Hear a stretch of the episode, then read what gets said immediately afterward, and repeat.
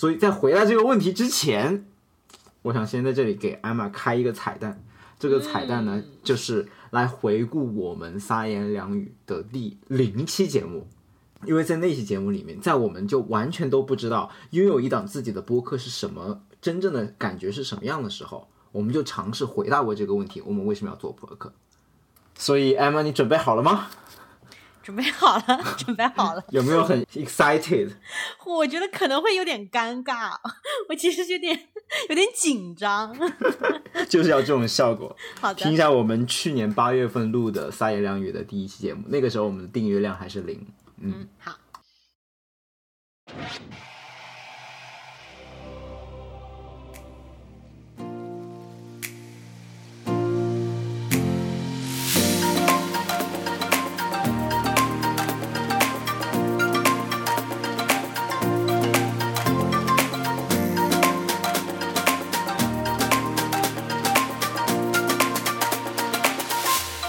大家好，欢迎来到三言两语，我是主播 Harry。我是主播 Emma。 大家一定很惊讶，为什么平常更新节目很慢的三言两语居然在1周内这么快又更新了1期新节目。因为之前 Harry 在节目中说，就是达到100订阅以后想给大家一个小礼物嘛，这期节目就是送给我们听众朋友的这个小礼物，是1期我们获得了100个订阅以后的1期特别节目。我们打算就是回顾一下我们做这个播客以来的一些心路历程吧，从0到1，然后这个播客节目的订阅从1到100，整个过程里面的一些心路历程，包括我们播客后台内幕的一些小秘密，想分享给大家。这一期节目其实完全是由 Harry 来策划的，我也就是你这是免责声明吗？不是，我也是带着一种就是那种就很期待，然后可能有一些小惊喜的那种心情来参加这一期节目的录制。然后我们来看一看 Harry 为我们准备了哪一些精彩的内容吧。其实这个节目整个就是想通过一系列的问题来走到三言两语这个节目的幕后了，对吧？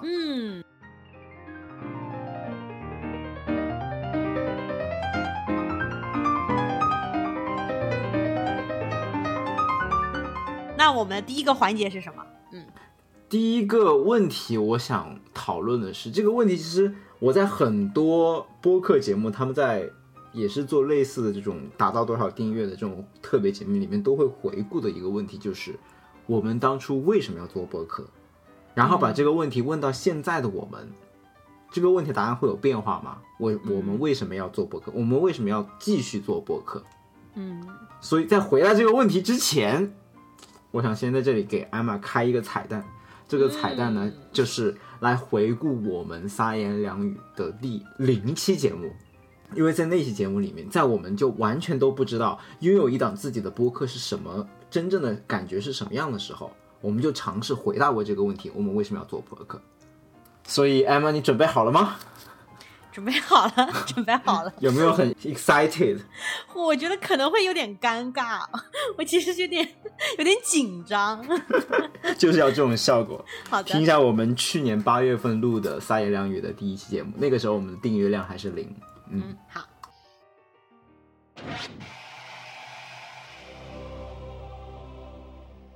OK， Emma 你准备好了吗？我准备好了。那我们开始吧。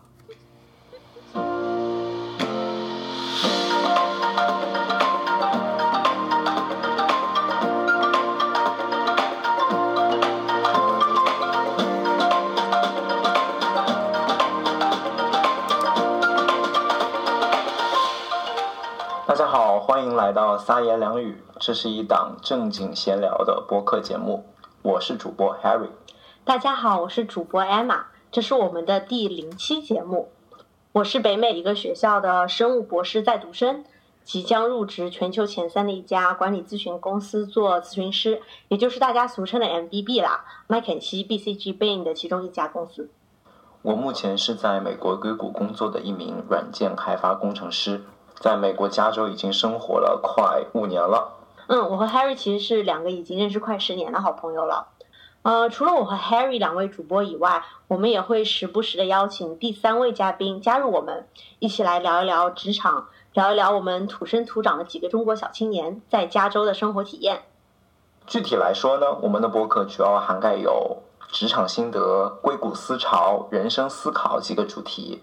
比如我们会根据自己的职场经验来探讨中国的年轻人在北美职场的生存指南，我们也会好奇和脑补那些一天只吃一顿饭的硅谷 CEO 脑子里到底在想些什么。偶尔呢，我们也会怀怀旧，会聊聊那些对我们人生曾经产生过重大影响的同龄人们。我们这个节目有一个很大的亮点，就是每期节目最后的10分钟 pick 环节。pick 在英文里是挑选推荐的意思。我们的 pick 可以是各种各样的好东西，可能是一本关于自我管理的好书，可能是一个能极大提高幸福指数的 APP 手机 APP， 也会是一部优秀纪录片里最精彩的5分钟。对的，这个 pick 环节其实是借鉴了我们最喜爱的播客节目，叫做 After Hours。 它是3位哈佛商学院教授的一个聊天节目，他们会聊一些商业和文化新闻虽然说他们是教授，但其实他们的节目一点也不严肃不学究，特别的轻松幽默，所以大家一定要去听一听。After Hours 可以算作我们这第0期节目的一个 pick 吧。我们所有的 pick 都会放在我们节目的 show notes 里面。节目的最后，我们也想和大家聊一聊为什么我们2个想做三言两语这个节目。首先我们2个人都是播客的重度爱好者，但是大家可能会觉得，难道现在的播客节目还不够多吗？其实你别说，我觉得中文播客还真是可以再多一些。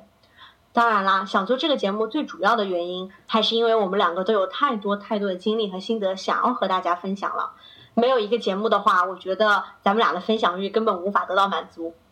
没错，所以我们想把这个节目当做一个分享我们的见识和思考的机会，来认识更多志同道合的朋友们。我们不求一键三连，但求惺惺相惜。当然，如果你非常喜欢我们的节目，我们也欢迎你能分享和订阅，让更多的人加入到我们的讨论中来。如果你已经听到这里的话，那谢谢你的关注，咱们下周再见。下周再见。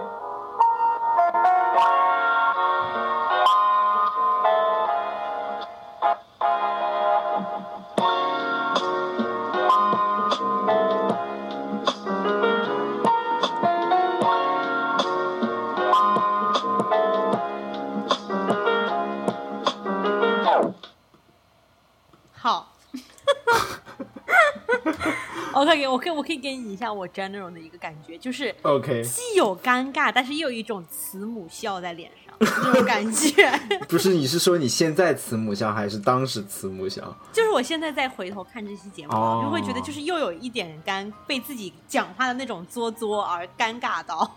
但是、okay. 但是又整体的话，就看到就是当初满怀热忱的我，就感觉还是一种慈母笑了，嗯。而且相当于是看到我们节目的当时一个 baby 的形态嘛。对，虽然说现在还是一个 toddler 的形态，但是还是比 baby 要好一些。OK， 我第一反应就是觉得这个讲话的 AI 风好重啊。对，就感觉像是在读稿，讲话对，就很紧，整个节目就感觉2个主播就很紧巴。对，就我们现在对，就现在就比起来，就感觉已经就是完全摆脱了束缚，就感觉是腰带被放出来了一样。是什么腰带？哦，那对不起，我平时穿的都是松紧裤，没有腰带这个东西。没有，我说腰带被放出来了一样。哦，没有，因为你说很紧，我就以为你说只穿了很紧的裤子，然后要把腰带放出来。你这层理解也说得通了。对 ，OK， 好，那我先来问你 ，Harry， 你为什么还要做播客？嗯。其实我觉得基本上答案就是之前我们在000期节目说的答案，现在都还依然是成立的了，说明我们初心未变，对吧？初心不改。嗯。但我想添加的一点就是，除了像我们刚才说的，对，我可以再 echo 一下，就刚才节目里面说的，首先我们平常都是非常积极的分享者，就不管是播客吧，哪怕是其他日常生活中就看到一个好东西都想分享一下，对吧？就比如说在 Weee 上、我们最近就是非常频繁的在分享 Weee 上面碰到的好东西。就 Weee 是我们这边的一个亚洲生鲜超市的 delivery APP，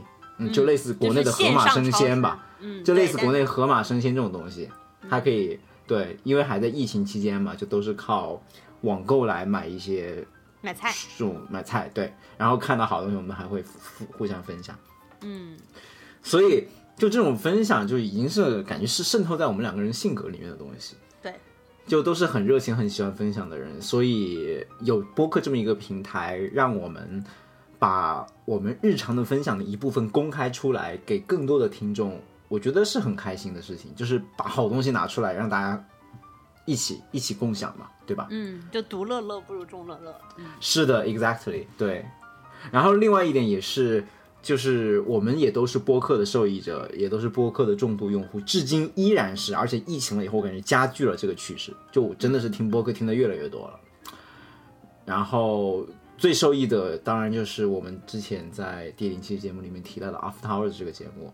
然后 After Hours 大家也知道，就可以说我们见证了 After Hours 吧，就从第1期、第2期、第3期到现在，因为他们其实也在做一些不停的改版，对，比如说从最初的3个人变成了5个人，对吧？对，嗯，音乐和封面也都换过，对，然后我们作为他的粉丝就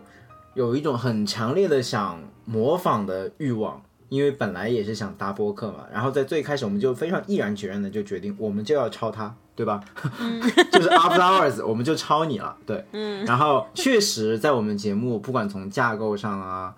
包括内容选题上都有模仿的痕迹，就很明显的模仿痕迹，而且还有一些故意的致敬的痕迹，就比如说我每一次我们 pick 环节我都会一定要说一句 OK picks， 因为这句话是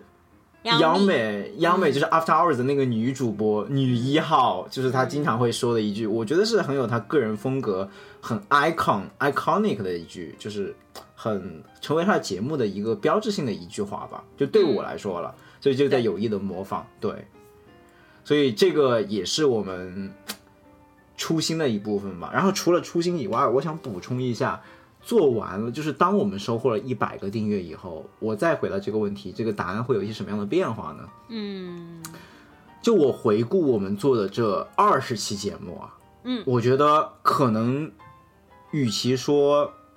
100个订阅当然是很开心，但是我更开心的是我们用这20期节目就是记录了我们过去1年的成长。哇，这个成长我觉得是方方面面的，一方面是我们播客质量的成长，这个播客质量成长就当然包括节目形式的更加丰满啊，音质的提高啊，然后主播表达能力的提高，这个是一方面。然后另外一方面就是会记录一下我们这1年就是个人的一个成长吧。嗯，我想说的个人的成长，一个最大的例子就是 Emma 之前就我们 propose 那个读书的计划。嗯，就我们从你想想我们是在16期节目吧就 propose 了这个读书的计划 OK，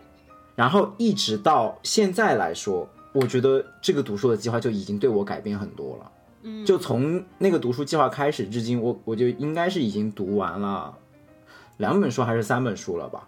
嗯，就是这样的变化能有幸的被我们的播客记录下来，是我觉得很幸福的一件事情。而且我觉得这个读书计划其实也多多少少跟我们的播客有点关系，并不是我们凭空产生的。嗯，因为当时其实确实有一点话题枯竭，对吧？我就说要不要把平常的一些阅读的体验拿出来给大家也分享一下。然后当录完了第1期读书的节目以后，结果发现哎，好像已经没有书可以分享了，我们是不是应该读一点新书了？然后就在这个动机下，就最后艾玛提出了我们的读书计划，然后这个读书计划又反哺了我们自己的播客，就这个是让我觉得很欣慰的一点。而且我可以预见，就是随着我们订阅的增长，我们节目的壮大，我们会有更多类似这个读书计划所代表的成长会在我们的播客里面体现出来。也欢迎我们的听众能来一起来见证我们的成长。嗯，哇，你说的好感人哦。那我也评论一下，就说当初哪些还成立，哪些不成立。就是当初不成立的，其实我觉得有一点，就是我觉得当初我觉得中文播客还不够多，yeah， 然后但是你知道的，过去的这1年其实中文播客爆炸的1年，就有超级多的中文播客就开始他们的007节目，对吗？ 对，然后我们也在小宇宙上看到了很多被推荐的节目，当然是有很多非常好的节目，但是我也想说，就说应该说新节目的质量还是说参差不齐吧。嗯，对，所以我们自己肯定也是属于这个脚步播客的一部分，是能够要不断的再去提高自己。嗯，然后呢就是还成立的那些包括了比如说希望通过这期节目结识更多的朋友，那我们通过360行这个系列其实跟我身边更多的就是熟悉的和没那么熟悉的朋友都相当于在又联系上了，我觉得这个特别好。然后还有一个就是跟你读书有点类似的那个想法，就是我通过有这一个播客输出的形式，我就是可以逼着我自己进行一些输入和整理，因为我必须要有规律的来出节目嘛，那我就必须要有新的输入，对吧？嗯，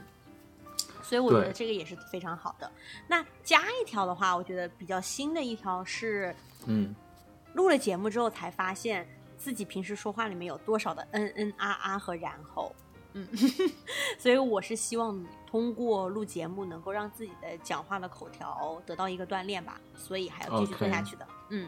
从这个里面我特别想强调一点，就是我真的是见证到了我们节目的这个进步，因为我们的废片率大大的降低了。我们原来要录一个40分钟节目，一开始我们可能要录1个半小时，然后去掉大概一半的内容，然后最后变成一期都不止一半吧。我记得最开始我们可能最后节目的时长是我们录制时长的可能就只有30%这样子，对，1/3吧。现在基本上我觉得80%应该是有的。对，现在的那个成片废片率很低了。对，而且哪怕是我当时我刚才给你们放的这个第0期节目，我记得我们当时都录了好几遍然后还录成了那个 AI 墙AI 风，对，最后就真的大部分都还是念稿念出来的，真的是很没有经验，表达很局促，对。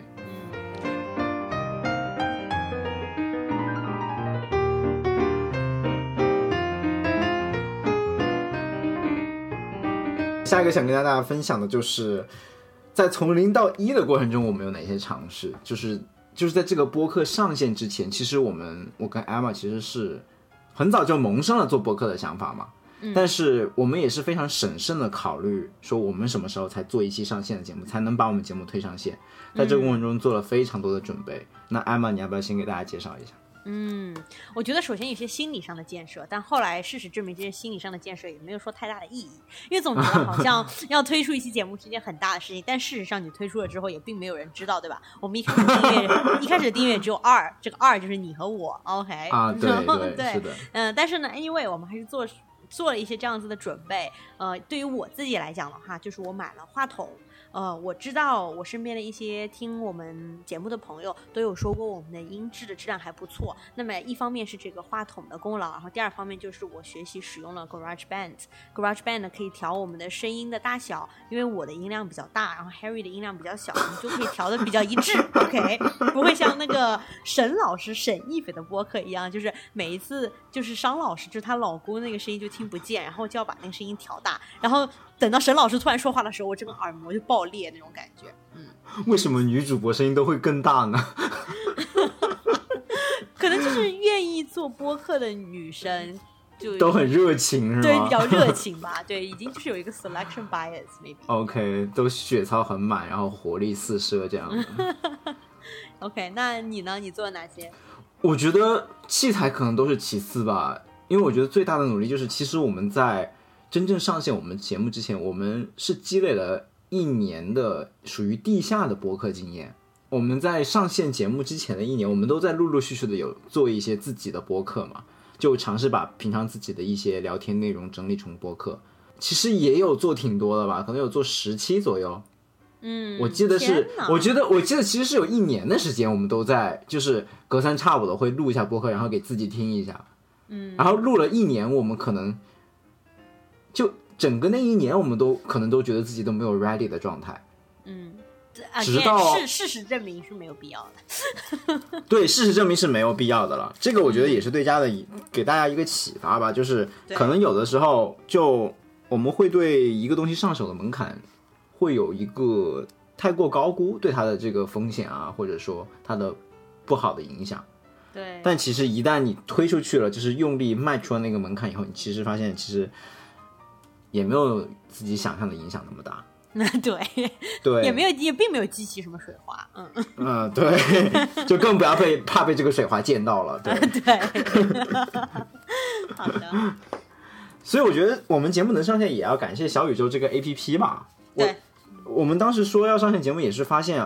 小宇宙这个 APP 就开始有了一点水花，就是在公共视野里面，这也从某种意义上就是刺激到我们说，哎，这可能是一个很好的机会上线我们的节目，然后趁着这一班列车就推出我们的节目，上手试一下。嗯，对。所以也要感谢这个播客整个文化的和平台的这个蓬勃发展吧。嗯，是的。然后从零到一，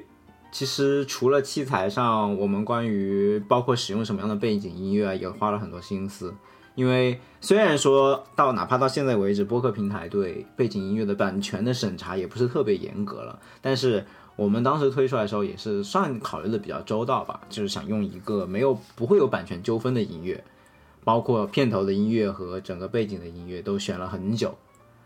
嗯，还有片尾音乐选很久啊，哦，对，很久才找到。对对对对对，这里要 shout out， 就是要给 Emma 一个掌声，就是片头和片尾的音乐都是她选出来的，就从非常庞大的大海一般的一个曲库里面挑选了两个比较合适的片头片尾音乐。嗯，我现在还觉得真的是片头那种比较欢快的一个曲调还蛮符合我们节目现在这种轻松的风格，然后片尾的话就是又 wind down， 然后它最后有一个那个打碟的停的声音，我又觉得就是很时髦，所以现在都还觉得是很，现在依然很时髦。对，嗯，感谢我自己。是的，感谢 Emma， 再次感谢 Emma。 然后然后细心的听众会发现，我们其实从某一期播客开始吧，就在我们的背景声后面加了一层新的背景音乐。嗯，大家知道是为什么吗？是一个钢琴的 jazz， 对吧？嗯，那 Emma 你先解密一下为什么。嗯，因为当时是因为就有一些杂音，真的是声音处理去不掉了，所以就想用一个背景音乐稍微掩盖一下。对，就这样子的话对你音质的要求其实低一些。嗯，对，我觉得确实这是一个很好的办法吧，就是在音质没有办法进一步提高的情况下，就加一层薄薄的背景音乐，可以达到一定的去噪效果，而且能让整个播客的氛围会更丰富一些。对，然后那说的很好，就跟一个房间里面的灯一样，你要有一点光。哦，对对对对对，你这个比方非常好。嗯，然后那个背景音乐呢，就是 Harry 最喜欢的一部电影，叫做《海上钢琴师》中间的一段原声的钢琴的 jazz。嗯。然后当时为了用这段背景音乐，我还就是煞费苦心的去查一下那个背景音乐的版权，然后最后发现这一段背景音乐的作者就已经去世很久了，所以我们也就可以非常放心的用他的音乐。对，就因为好像是作者去世50年之后吧，就这个版权就失效了，就是去研究了一下这种什么版权法，是吧？对对对，是的。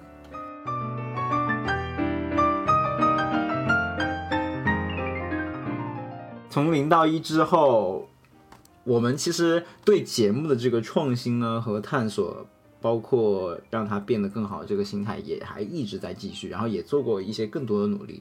就是在订阅从1到100的过程中，就比如说我们曾经最开始录节目，我们是用的混合的音轨，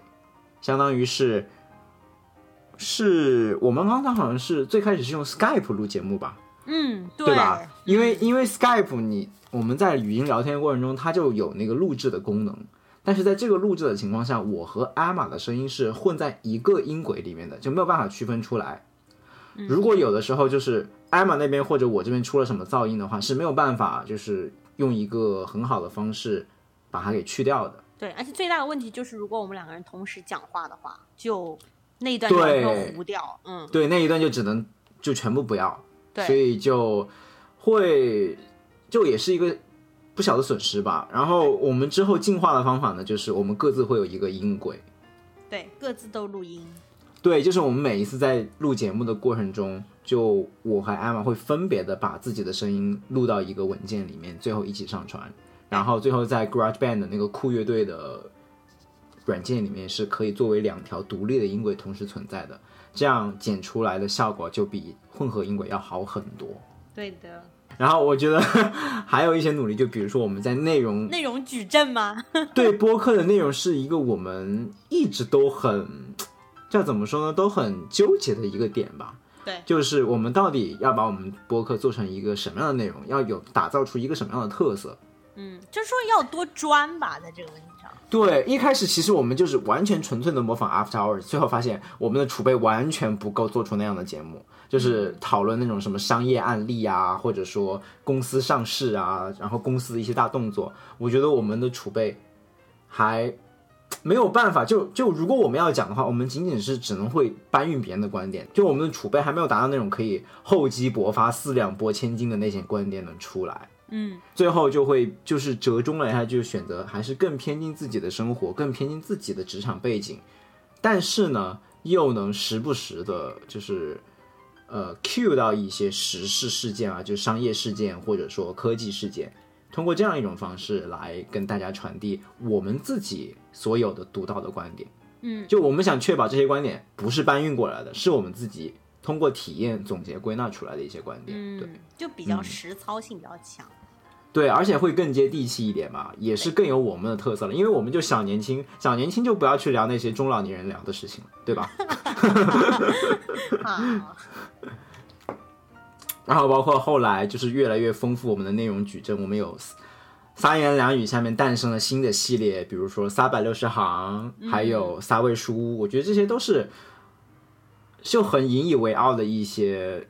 内容矩阵吧。相信我们在已有的内容矩阵下会出更多很好的节目，而且会把内容矩阵做的，也许之后会做的更加丰富。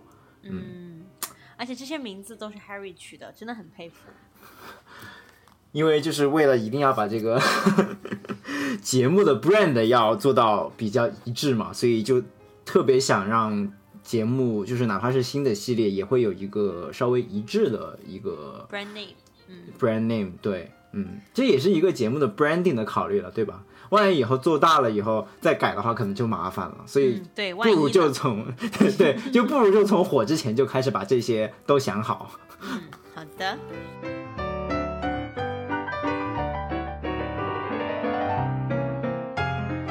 OK， 那接下来就想问一下。就想请主播们讨论一下印象最深刻的一期节目，就我们已经做了20期节目了，哪一期节目让你印象最深刻？我印象最深刻的是013，就第13期节目360行，起飞的特斯拉与濒危倒下的传统能源，就是 Edward 作为嘉宾讲传统能源的那一期，我印象特别深刻，是因为其实我跟 Edward 就真的就是上午刚认识，下午就把他拉过来做节目的那一种。但是因为他自己在石油行业已经工作了很多年了，确实是自身的行业知识特别丰富，所以讲起东西来就是信手拈来的那种感觉吧。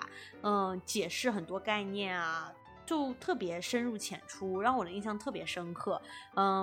就让我觉得有很多我作为一个主播可以学习的地方。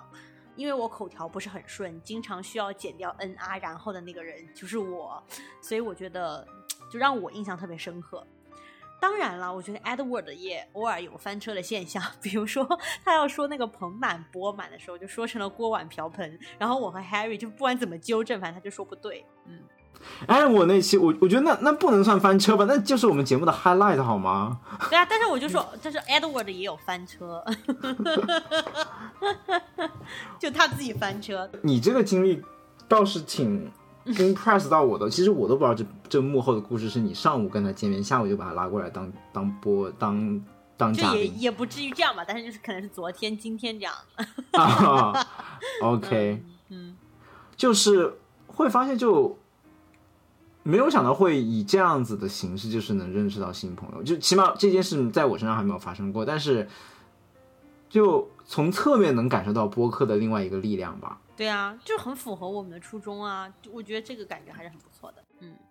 那所以你印象最深刻的一期节目是什么？其实我印象最深刻的节目离你也不远了，是我们11期节目采访 Raphael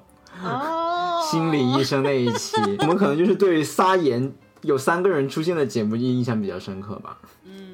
就因为我们俩对彼此没有什么印象呀太熟了。OK， 那你说一说为什么？那期节目是我们节目里面少有的一期比较 emotional 的一期节目，尤其当 Raphael 说到他为什么会选择心理医生这个行业，嗯，因为我们的节目平常都是相当于是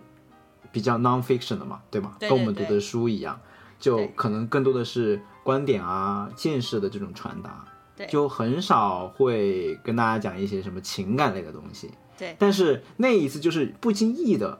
会有一个情感的元素加入到我们的节目里面，我会觉得这是一个我们之前从来没有过的东西，非常的耳目一新，但是又不违和，又不会说他就把我们的节目就变成了一档深夜情感节目，因为他其实是从情感出发，讲到了他就是选择这个职业的初心，对吧？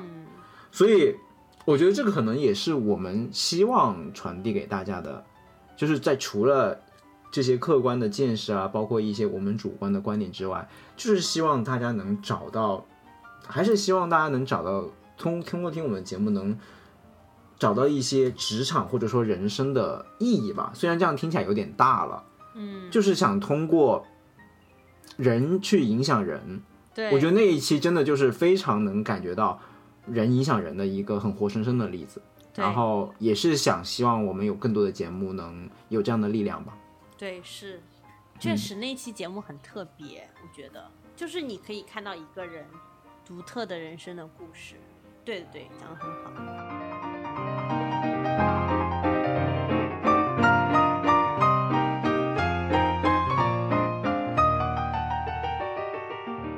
那说完了印象最深刻的一期节目，那有没有 Emma 你最喜欢的一期节目呢？就你个人最喜欢的一期节目。其实我最喜欢的是我们播放量最低的一期节目就是我们的年度影视 pick， 因为我觉得那期节目是我在技巧上的一次新的尝试，我们把我们推荐的每一部电影和电视剧的那个配乐都放进来作为一个入场，然后这种渐进啊，然后就渐强渐弱的这个入场效果特别好，我觉得整个视听享受是很棒的，我自己很 proud 这两期节目。而且你也不要轻易说那是我们收听量最低的节目，好不好？它可能只是在小宇宙平台上收听量最低但是我们还有很多其他的平台，我记得那期节目好像在 QQ 音乐上的收听量很高。哦，是吗？不同平台的不同受众不一样吧。对，反正就是那是我自己最喜欢的一期节目，我每次在听的话就觉得这一次那种新的尝试，因为我觉得播客并不仅仅是大家在说话，你可以听到国外很多非常优秀的播客，比如说那个制作公司 Wondery 他们做的很多那种故事性非常强的，就有大量的那种背景音乐，就比如说一个人开汽车的声音、走路的声音、敲门的声音，它全部都录进去，就是它不是就是专门放进去，它是制作的，就是它相当于制作一个音频类的那种故事节目一样的，就相当于你在听一个电影一样，所以他那个视听享受就特别好，像国内这一种的类型的节目非常少，所以我是觉得那期节目是我们蛮特别的一期节目吧，我很喜欢。对，我觉得那期节目确实也是，我其实也会不停的回听我们的节目，因为我觉得说实话我们节目质量真的很高。难怪我们的播放量是这样上去的不吹不黑，真的。所以有的时候我有的节目真的会反反复复听，你那一期 idea 的那个影视 pick 的节目真的是我会反复听的一期节目，因为就我们选的那些音乐真的是太棒了，就哪怕那期节目不说内容如何吧，就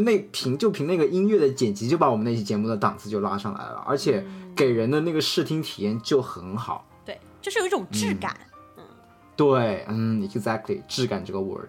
所以我觉得也是受那个启发吧，虽然说我们节目以后并不是会一定转型成什么drama呀，或者说那种故事会一样的节目，对对对，但是我们可以就是用这一些技巧把我们节目做得更有质感，哪怕只是一个 talk show 的节目，我觉得也是可以加入更多的这样的元素，给听众带来更加身临其境的感觉。perfect。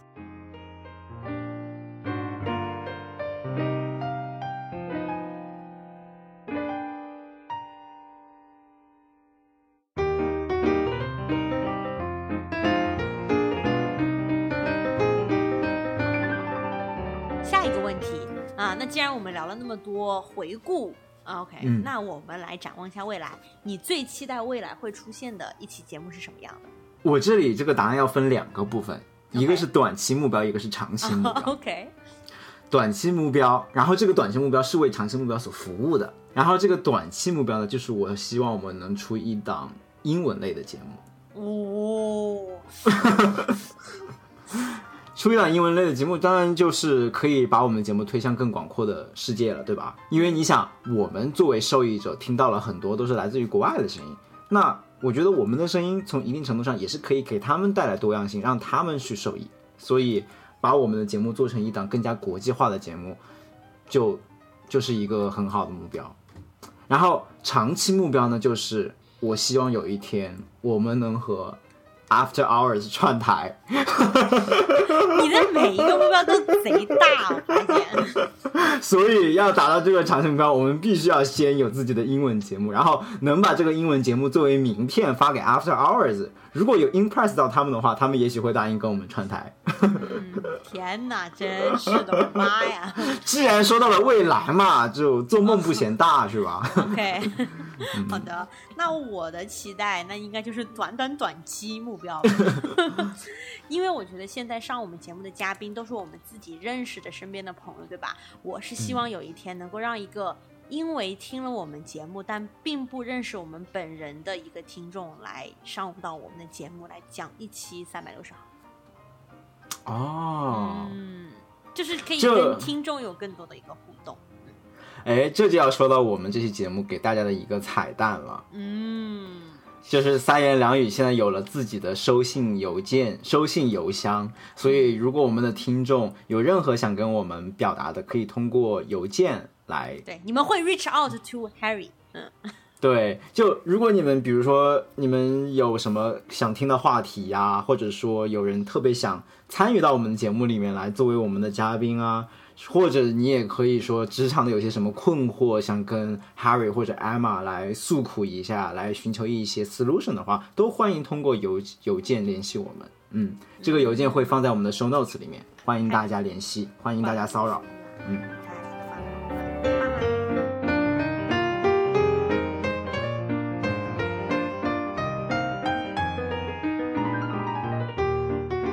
OK， 那下面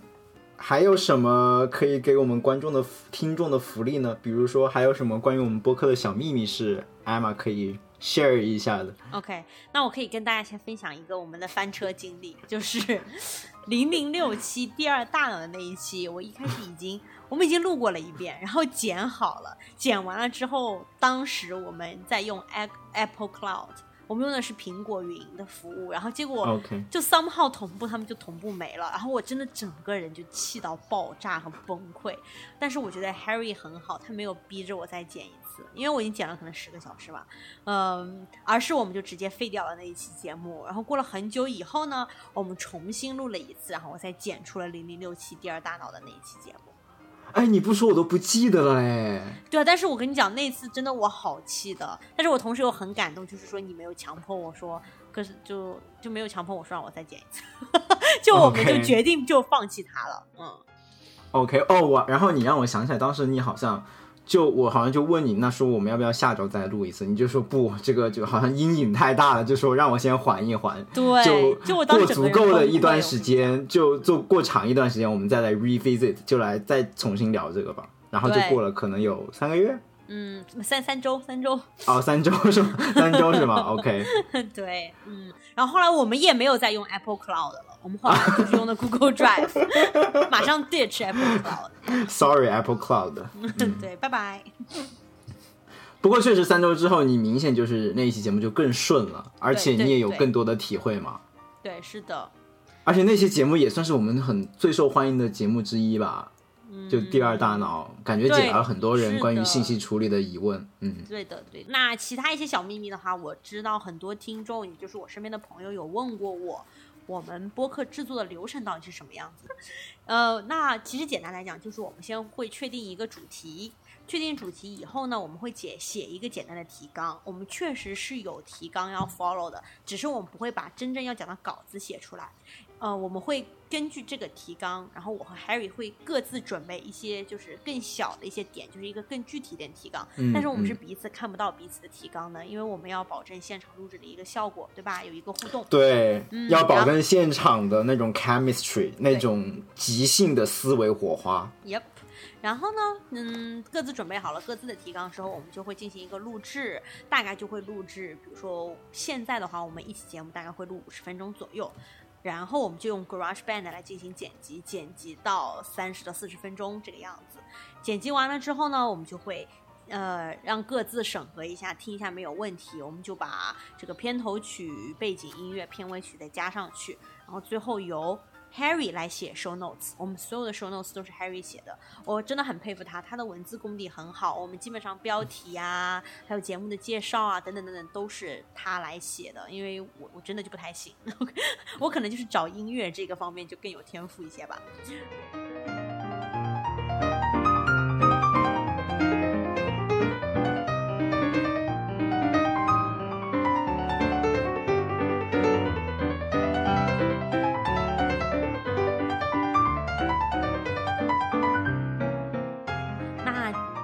最后我们来聊一聊对于未来的一些想法吧。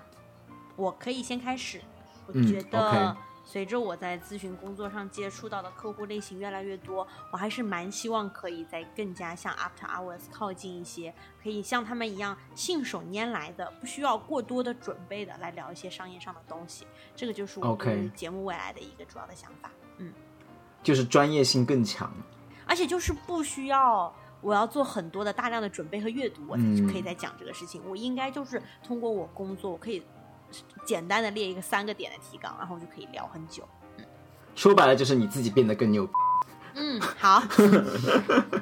那你呢？就以后就是咨询大佬信口拈来，就是可能就平常等个咖啡的时间就一起录播客就完成了，不需要剪辑，不需要准备。那未来的互联网大佬 Harry 怎么想？我想在谈未来节目对节目未来想法之前，先说我今天的 pick。好，我今天的 pick 是一个市场推荐的，是一个 TED Talk。这个演讲的人叫罗朗，是很有名，很有名嘛，对吧？我觉得如果是喜欢听。就是喜欢看《锵锵三人行》的话，知道他是《锵锵三人行》的老嘉宾了嘛？对，他上过圆桌派，对不对？之后也上过圆桌派，然后现在就成了最新一季《锵锵行天下》的常驻之一。对，然后如果不熟悉罗朗的人呢，我可以介绍一下，他是一位常年生活在中国的一位美国厨师，然后就由于沉迷中餐、沉迷中国文化，就一直在中国的这片土地上。对美食进行探索，而且他还有一个 title 是前美国驻华大使馆的主厨。对，然后最近我看到他的有一个 TED 的 talk 的名字叫独一无二的美食秘方，大家可以搜来听一听，我们会放在 show notes 里面，是他在深圳的一个相当于是 TED talk 的一个分会场吧，做的一场演讲。他在这个演讲里面呢，就回顾了他从高中开始就是在餐厅里打工一直做到现在整个过程的一个心路历程，为什么会结识中餐，最后为什么就决定要到中国这片土地上来生活，继续发展，继续做厨师。我觉得他那里面对我一个很大的启发是，我觉得可以借鉴到我们这个节目中来的。就他当时就是非常想学怎么做小笼包，因为他觉得做小笼包是一个非常 challenge 的中餐的一个项目，然后他就只身到中国来拜大师进行学习，在那个厨校里面进行学习，然后他当时就是学成了以后也考过了各种证，通过了各种考试。他又在思考一个问题，就是说对于同样的一份 recipe， 对于同样的一份食谱，然后大家掌握的都是同一个厨艺学校里面学来的同样的 technique， 那这种情况下我怎么把这道菜做的 unique， 做的独一无二呢？因为你最后开餐馆的话，别人还是希望能在你的餐馆里面吃到其他餐馆里面吃不到的东西嘛，对吧？这些特别的，对，所以我一定是要有特别的菜才能就能打动到我的食客。他就在思考这样一个问题，嗯，最后得到答案就是说，虽然 recipe 是一样的， technique 也是标准的，但是一个人的经历和故事是无法复制的。